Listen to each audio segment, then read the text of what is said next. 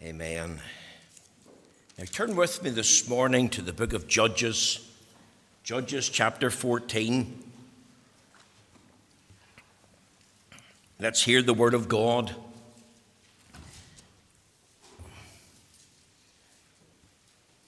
It's great to know that God's word is a lamp under our feet and a light under our path.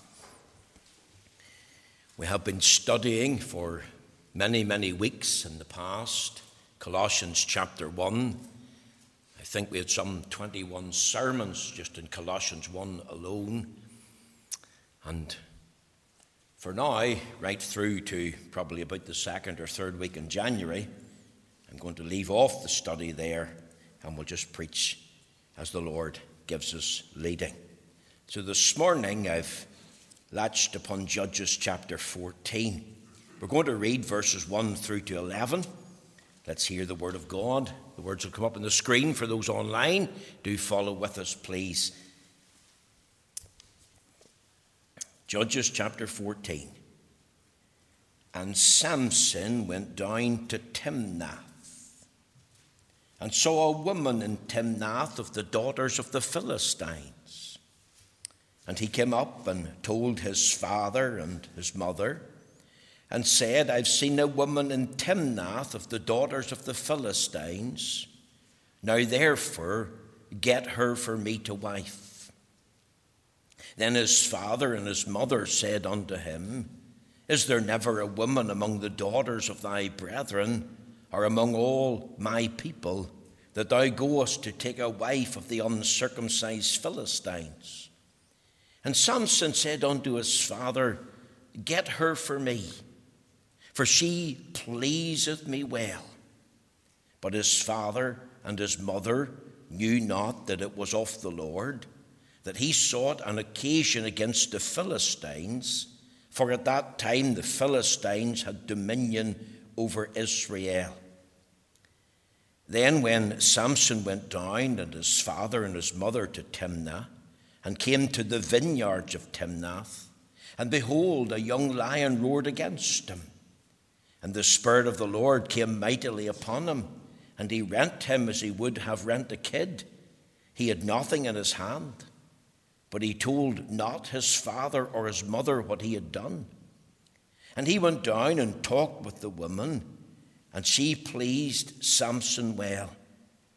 And after a time he returned to take her, and he turned aside to see the carcass of the lion. And behold, there was a swarm of bees and honey in the carcass of the lion.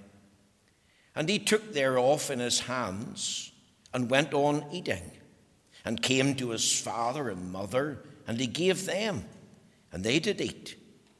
But he told not them that he had taken the honey out of the carcass of the lion. So his father went down unto the woman, and Samson made there a feast, for so used the young men to do. And it came to pass when they saw him that they brought thirty companions to be with him. Amen. We're going to end the reading there at verse 11, and we pray the Lord will stamp with his own approval and blessing this reading of his own precious and infallible word. Now, my text this morning is found in Judges chapter 14, verses 8 and 9. It reads, And after a time he returned to Tigger, and he turned aside to see the carcass of the lion. Behold, there was a swarm of bees and honey in the carcass of the lion. And he took thereof in his hands, and went on eating, and came to his father and mother, and he gave them, and they did eat. But he told not them that he had taken the honey out of the carcass of the lion. Now, I've entitled this sermon today, Life Lessons from Honey Out of the Hunter. According to Judges chapter 14, verse 1, Samson went down to Timnath now, Timnath was a small town in the land of the Philistines, close to the northern border of Judah. And there he saw a woman. And young people, for Samson, it was love at first sight. He had no conversation with her, never uttered a word, just visual contact. And Samson was in love. You can see the stars and the love hearts in his eyes. He went home and he told his parents, I want that woman to be my wife. He used the expression, go get her for me to wife. Samson's parents were rightly concerned. Remember, Samson's not just a normal Israelite. Even if he'd been a normal Israelite, it was right for them to be concerned. This was a Philistine woman. But Samson was not a normal individual. Remember, he's a Nazarite from his birth. In fact, even before he was conceived and born into the world, he's a Nazarite. And Mr. and Mrs. Manoah expressed their concern. The father, you could hear him saying, Surely, son, there's a young woman from among our own 12 tribes uh, that you could find. Uh, the best of the tribe, Judah, the least of the tribe, Dan. Among them, you could find an acceptable woman to be your wife. But despite the father and mother protesting, why seek a wife among the uncircumcised Philistines? Samson was having none of it. He declared his intent. He gave his parents their marching orders Get her for me to wife. And he added this, For she pleaseth me well, in verse 3. And literally, young people, what that means is she is right in mine eyes. Now, that's very significant.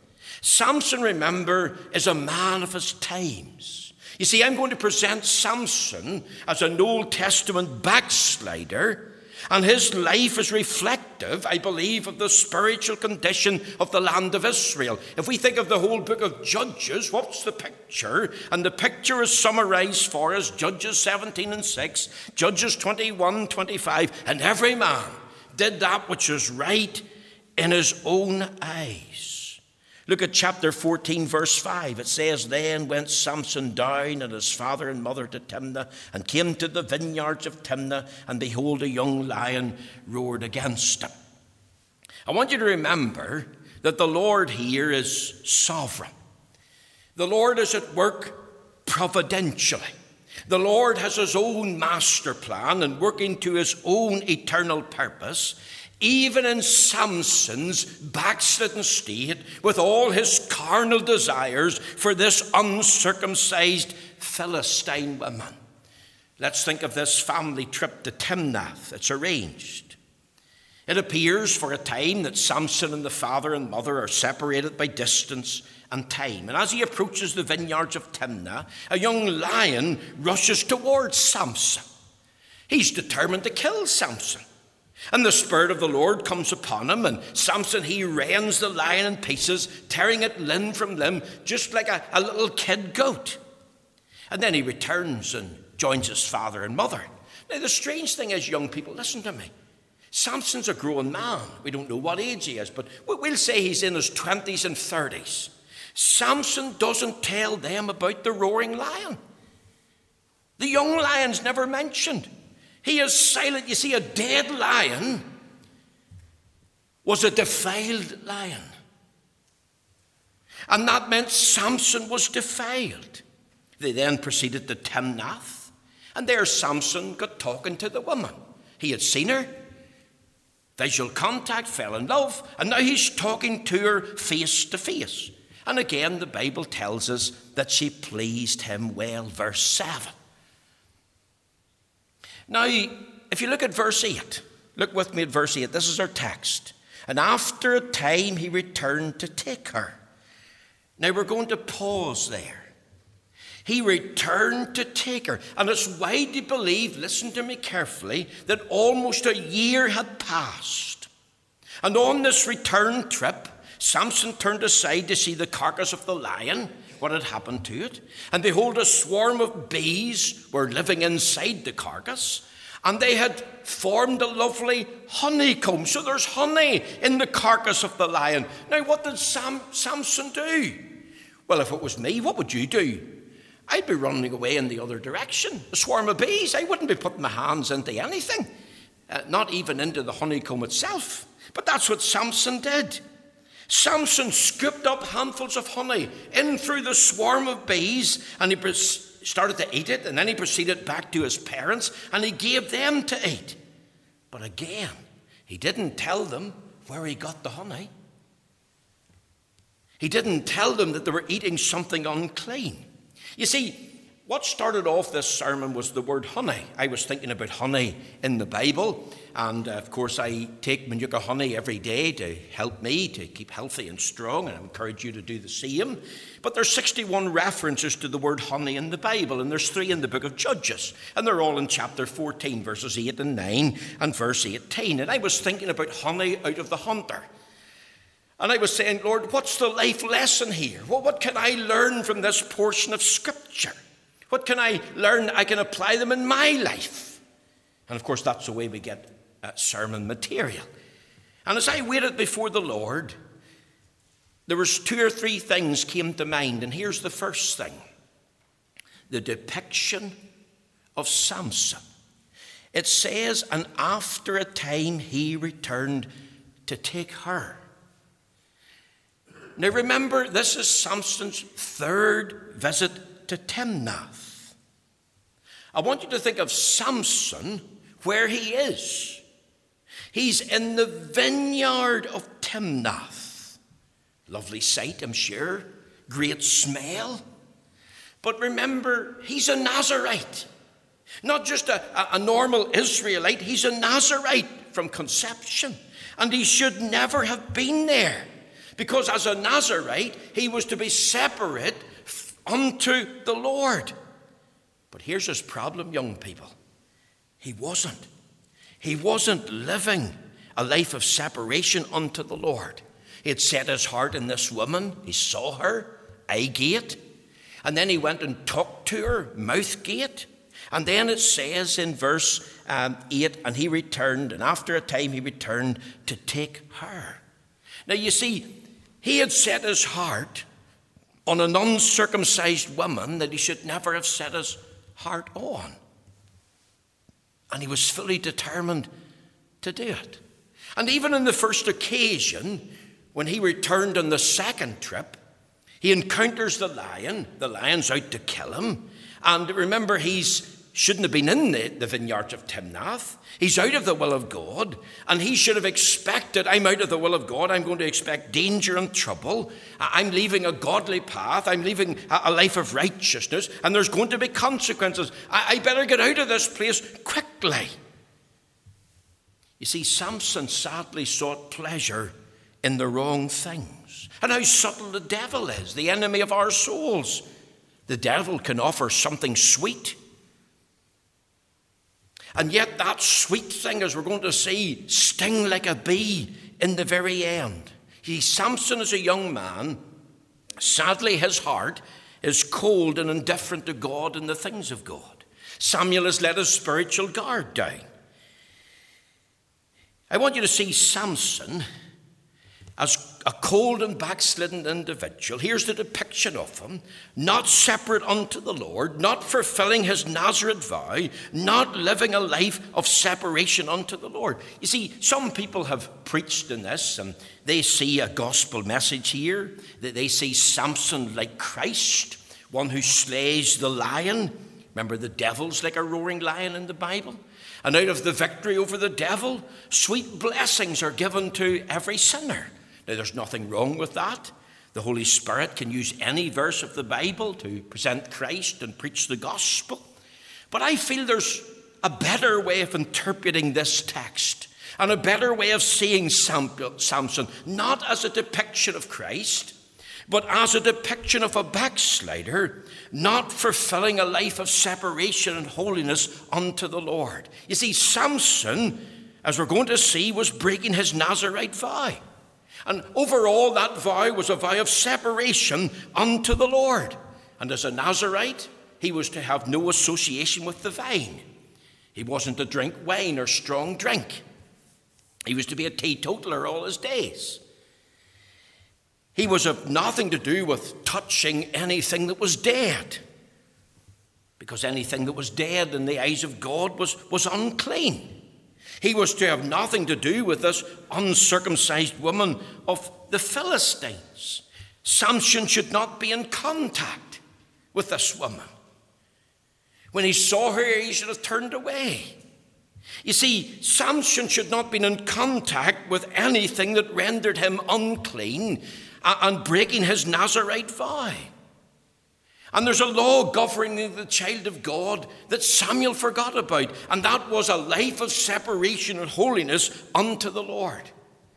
And that's the depiction of Samson. He returned. Think of a backslider going down to Timnath, being in a place where he shouldn't have been. Notice, third or secondly, not only the depiction of Samson, but think about the determination of Samson. This is his third visit to Timnath, it says, and after a time he returned to her. Now, I want you to notice the time in here. You see, a period of time had passed, the first visit, the second visit, as I'm telling you, this is now the third visit. And the words, and after a time he returned, means a period of time had passed between the first and the second and the third visit. And the Holy Spirit inspired these words. They're not just there to fill in the verse, they're not just there to kickstart the narrative. No, I believe there's a timing in view. Literally in the Hebrew, it's day after days. It's a reference, the commentators believe, to almost a year. That was the usual period of a time for a betrothal. He saw the woman, he then talked to her, let's get engaged, we want to get married. And a year had elapsed from the time of betrothal. It was a time of preparation for the bride to get herself ready. So think of this here. It's a year since he has last been in the vineyard of Timnath where he encountered the lion. Remember that life threatening situation.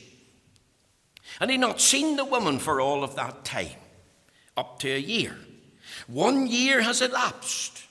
But here's the point even though one year has elapsed, he's still in a cold, backslidden state. For one year, he's been unclean. For one year, he's not been restored. For one year, he's not renewed his Nazarite vow. For one year, he's not repented and got right with the Lord. One year, still on the road of coldness and disobedience and backsliding and not walking with the Lord. One year when he's not in full communion and fellowship with the Lord. You see, he can't be in communion and fellowship with the Lord. Why? Because he's broken his vow of separation. He's unclean and he's not repented, and he's living contrary to the Word of God. And for one year, there's been absolutely no change. It's been going on for a long time.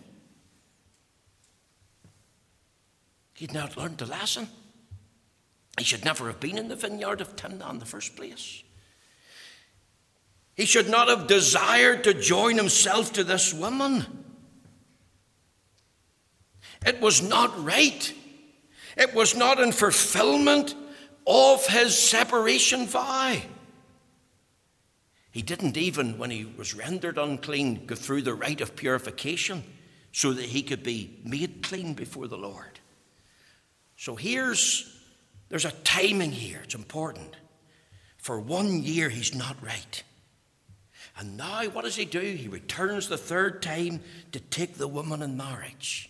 But what I want you to see is Samson is not walking with the Lord. And this has been going on a long time. Now, let me ask this morning is this a picture of you?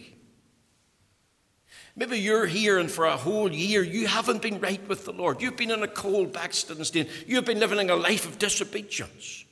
How has the year felt, young man, young woman? With a marked absence of the presence of God. remember, of course, whenever the Lord Jesus was 12 years of age and they went on that uh, trip to Jerusalem and they supposed him to be in their company when they were leaving and they, they journeyed a day supposing he was in the company and he wasn't there. And, and later Mary and the stepfather Joseph, they testified that they had sought him with sorrow in their heart. Can you imagine losing a child in Jerusalem? They were frantic. They were tormented. They were out of their minds. That was how they felt. And he, and he was only absent from them for three whole days. how much more a year would feel. Remember the two on the road to Emmaus, a seven mile journey from Jerusalem to Emmaus? The, the two that were sad became glad because a stranger came and walked with them. The stranger was the Lord Himself. They testified, Did not our heart burn within us while He talked with us by the way? And they testified to Him. Three days ago, a strange thing happened in Jerusalem. A crucifixion took place. For three days, they were sad. But now they're glad because they have had fellowship with the Lord. They've saw the Lord. See, here's my point this morning. A year is a long time. Out of fellowship, in a backslidden state, not walking with the Lord. So again, I ask, is that a picture of you this morning? You profess to be saved. The Bible tells us the Lord knows them that are His, but it adds, let everyone that names the name of Christ depart from iniquity. Have you a love for sin? Are you living for sin? And therefore, you're not, as a consequence, enjoying the Lord. You're not in full fellowship and communion with Him. And in your spiritual experience, you're cold. And when it comes to a life of prayer and a life of reading the scriptures, and, and even when it comes down to Sabbath day attendance, you're, you're absent. Can you imagine this whole year? Growing colder for Samson, getting harder, being bolder in, in breaking the law of God, doing his own thing, which is right in his own eyes. So again, I ask, is that a picture of you? Notice not only a timing here, but there's a transgression here. It, it, it says, and after a time he returned to take her, and he turned aside to see the carcass of the lion. And behold, there was a swarm of bees and honey in the carcass of the lion. You see, where was he? He's in Timnath a border town in the land of the Philistines, in the vineyard where he killed the lion. There's a transgression here.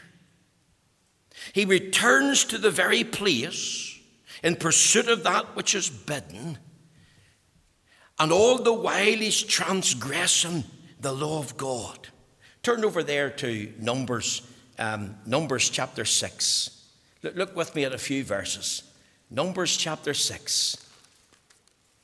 It says in Numbers 6 and verse 1 And the Lord spake unto Moses, saying, Speak unto the children of Israel, and say unto them, When either man or woman shall separate themselves to vow a vow of a Nazarite, to separate themselves unto the Lord, verse 3 He shall separate himself from wine and strong drink, and shall drink no vinegar of wine or vinegar of strong drink, neither shall he drink any liquor of grapes to eat moist grapes or dried. All the days of his separation shall he eat nothing that is made of the vine tree, from the kernels even to the husk. Verse 5 All the days of the vow of his separation there shall no razor come upon his head, until the days be fulfilled, in the which he separateth himself unto the Lord. He shall be holy, and shall let the locks of his hair of his head grow. All the days that he separateth himself unto the Lord, he shall come at no dead body. Verse 7 He shall not make himself unclean for his father or for his mother, for his brother or for his sister when they die, because the consecration of his God is upon his head. Can, can you get the picture? Can, can you see that there? Samson's happy to go down, happy to go near the vineyard of Timnah happy to go near the dead lion, happy to reach in and get handfuls of honey. And all the while he's sinning against the law of God. He's sinning against his vow, and he's not bothered. He's not concerned. He's not troubled. And how many who profess the name of the Lord are not bothered about their sin, whether it's open sin, or secret sins, or presumptuous sins, or besetting sins. Here's the question Are we troubled about sin, or are we trifling with sin? Notice there's a temptation here, not only a transgression. You see, to me, Samson should have remembered the place. Timnath in the land of the Philistines. Avoid it. Don't go near it. Don't go back. Because I remember the day I went there in foolishness and there's a lion there. And the lion attacked me. And by the grace of God, I was delivered. But surely to go back to that place, is he not playing with fire? Is he not putting himself in the place of danger? Is he not playing the fool? Remember what Solomon says in uh, Proverbs uh, chapter 26 and verse 11. Listen to these words. He made this statement As a dog returneth to his vomit, so a fool returneth to his folly. Can we not apply that to our own lives? Would a saved man who loves the Lord Jesus Christ and is a testimony to his saving and keeping power, who has delivered him, say, from his chief sin of gambling, would it be wise for him to go back to the gambling den? A man who was a drunkard and an alcoholic who's been wonderfully changed and transformed, would it be wise for him to go back to the drinking den, to the drinking club? Would it be wise for a woman who's been saved from a life of ill repute to go back to the house of ill repute? You see, lifestyle choices, young people, have consequences. And Samuel hadn't learned, or Samson hadn't learned. He's in the forbidden place. And once again, he's in the place of temptation, danger, and disobedience, and he hasn't learned. The Spirit of God got him out of it before, but now he's gone back. He's forgot the danger. He's forgot the deliverance. Does the Bible not tell us there in the book of Isaiah? In Isaiah chapter 51, Isaiah the prophet makes this tremendous statement. He says this Hearken to me, ye that follow after righteousness, ye that seek the Lord. Look unto the rock whence ye are hewn, and to the hole of the pit whence ye are digged. You see, this lion was an unclean animal. Leviticus chapter 11, verse 26 and 27 gives us that information. The lion was unclean in the sight of God. And the moment he touched it, even to kill it, he was unclean. And he had to go through the rite of purification to be cleansed in the sight of God and renew his vow of separation. That's why he didn't tell mum and dad because they would have been rendered unclean as well. And the Bible tells us, Be ye clean that bear the vessels of the Lord. And if you turn over to that famous passage of Scripture there in 2 Corinthians chapter 6, and remember what we read there in verses 14 right through to 17. And this is all about a life of separation of a believer unto the Lord. 2 Corinthians 6, it says in verse 14, Be ye not unequally yoked together with unbelievers. For what fellowship of righteousness with unrighteousness? And what communion have light with darkness? And what concord of Christ with Belial? Or what part of he that believeth with an infidel? And what agreement hath the temple of God with idols? For ye are the temple of the living God, as God has said, I will dwell in them and walk in them, and I will be their God, and they shall be my people. Listen to verse 17. Wherefore, come out from among them, and be ye separate, saith the Lord, and touch not the unclean thing, and I will receive you. And I'll be a father unto you, and you shall be my sons and daughters, saith the Lord Almighty. Five areas in particular where the people of God are to be separated unto the Lord. They're not to defile themselves, they're not to put themselves in a place of danger. That applies to personal separation from the world and the things of the world. Ecclesiastical separation, that's why we have a free Presbyterian church separated from the ecumenical camp of apostasy and the charismatic confusion of our day. And doctrinal separation. Know what we believe and why we believe it. And God says, and I'll receive you. See, Christ is outside the unclean camp. And he's calling his people to a life of separation unto the Lord. Here's the determination of Samson. He forgot about the time. A year had passed and he was out of fellowship with the Lord. He forgot about the transgression. I'm transgressing God's law. And he forgot about temptation. I'm putting myself in the place of danger. Let me share something else here. The decision of Samson. It says here in the text, and he turned he returned to take her, and he turned aside to see the carcass of the lion, and behold, there was a swarm of bees and honey in the carcass of the lion. And he took thereof in his hands and went on eating, and came to his father and mother, and he gave them, and they did eat. See, here's the decision of Samson Samson was not in ignorance. And when he took handfuls of honey, he was adding to his rebellion. He was adding to his disobedience. He was adding to the brokenness of his vow. He was violating the law of God once again. And he was rendering himself even more unclean before the Lord. When he gets the honey in his hands, young people, he has the risk of being stung. A swarm of bees, not just one or two, but many. And to get the honey, he has to go through the swarm. But listen to me Samson is prepared to take the risk so that he can enjoy, enjoy the sweetness of the unclean. Even though it was fleeting pleasure, there was sweetness in a thing that was unclean, and Samson wanted it.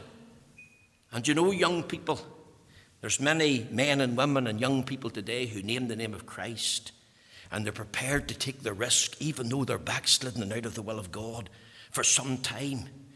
And they're prepared to transgress God's law. That they're prepared to forget about the danger and the deliverances of God in the past. All to risk getting their hands on something that's unclean. And even though it might be a thing of sweetness, it's still an unclean thing. Sweetness in the thing that's unclean. A handful of worldly honey. Remember David? He didn't go forth to war, he tarried at home. What did he do? He ended up having adultery with Bathsheba. He covered it up with lies. He tried to get her husband drunk with alcohol. And then eventually he had his hand in the plot of the, the murder of Uriah the Hittite. Days passed. In fact, again, almost a year. Eleven months. Nathan came and told him a story, a parable. A man had a hundred sheep. And uh, a wealthy landowner. And uh, his neighbour had one pet lamb. And this wealthy landowner had a visitor and he wanted to prepare him a meal. So he sent his servants to take the one pet lamb out of the hand of the poor man to kill it, to put on the table. And David was wroth. And David said, The man that done this, he's going to die. And then Nathan said to him, David, thou art the man. You see, the bees had come home to sting David. And Nathan told him, The sword will not depart from your house forever. Think about the death of Absalom. Think about the death of Amnon. You see, I read recently about certain police officers, and police officers are a very responsible job. But they decided that they would not only act as police officers, but they would take up the role of drug dealing. They were caught, they've gone through the courts, they've lost their job, their reputation, they've lost their pension. You see, prepared to take the risk because of greed and lust. And in any area, it's not worth it. And how many young people are risking their health with drugs and risking their health with drink? And they'll think it, will be okay. I'll, I'll, I'll, it'll not harm me in any way. And one day or two might pass, but one day you will feel the sting and strength of the beast. Because the Bible says be sure your sin will find you out. And how many, because of a bad and foolish decision, a decision not in ignorance, a, a, a decision because of their sweetness in an unclean thing, have lost the very presence and power of God, and grieved the Spirit of God, and lost the joy of God's salvation, and have remained outside the place of communion and fellowship with the Lord and marred their testimony. Young people don't embrace the unclean. We're not called to uncleanness. The Bible says there in 1 Thessalonians 4 For God hath not called us unto uncleanness, but unto holiness. And again in Colossians 2 and 21, we read, Touch not, taste not, handle not. We could talk about his silence in that decision. He ate, he gave to his father and mother, but he didn't tell them. Why did he not tell them? They wouldn't have approved. They knew the law of God, they knew the standard that God had set. And yet, many young people and children in particular don't tell parents things that they do, not only in their teenage, but even in their adult life. Why? Because they know they wouldn't approve. They know they'd be upset. And here's Samson engaging in this defiling, unclean act. But then he involved others in his family. He affected them. He dragged them into his level. And how many drag others to their level? By their company by their conversation, by their corruption. The Bible says, withdraw from those who walk disorderly. Samson was walking disorderly. He was not acting in love and in charity to his family. He concealed what he was doing. There's the decision. And notice lastly, and our time is gone, the discovery of Samson. You see, the wonderful thing is this that even in the Nazarite vow, God had provided a way to escape. If you look at this last reference, Numbers chapter, uh, um, Numbers chapter 11, sorry, Numbers chapter 6, and look with me at verse 12 as we finish. Numbers 6 and verse 12. And shall consecrate unto the Lord the days of his separation, and shall bring a lamb of the first year for a trespass offering.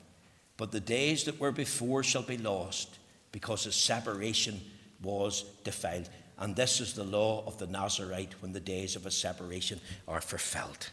Do you notice that? The days will be lost. Days of defilement and uncleanness.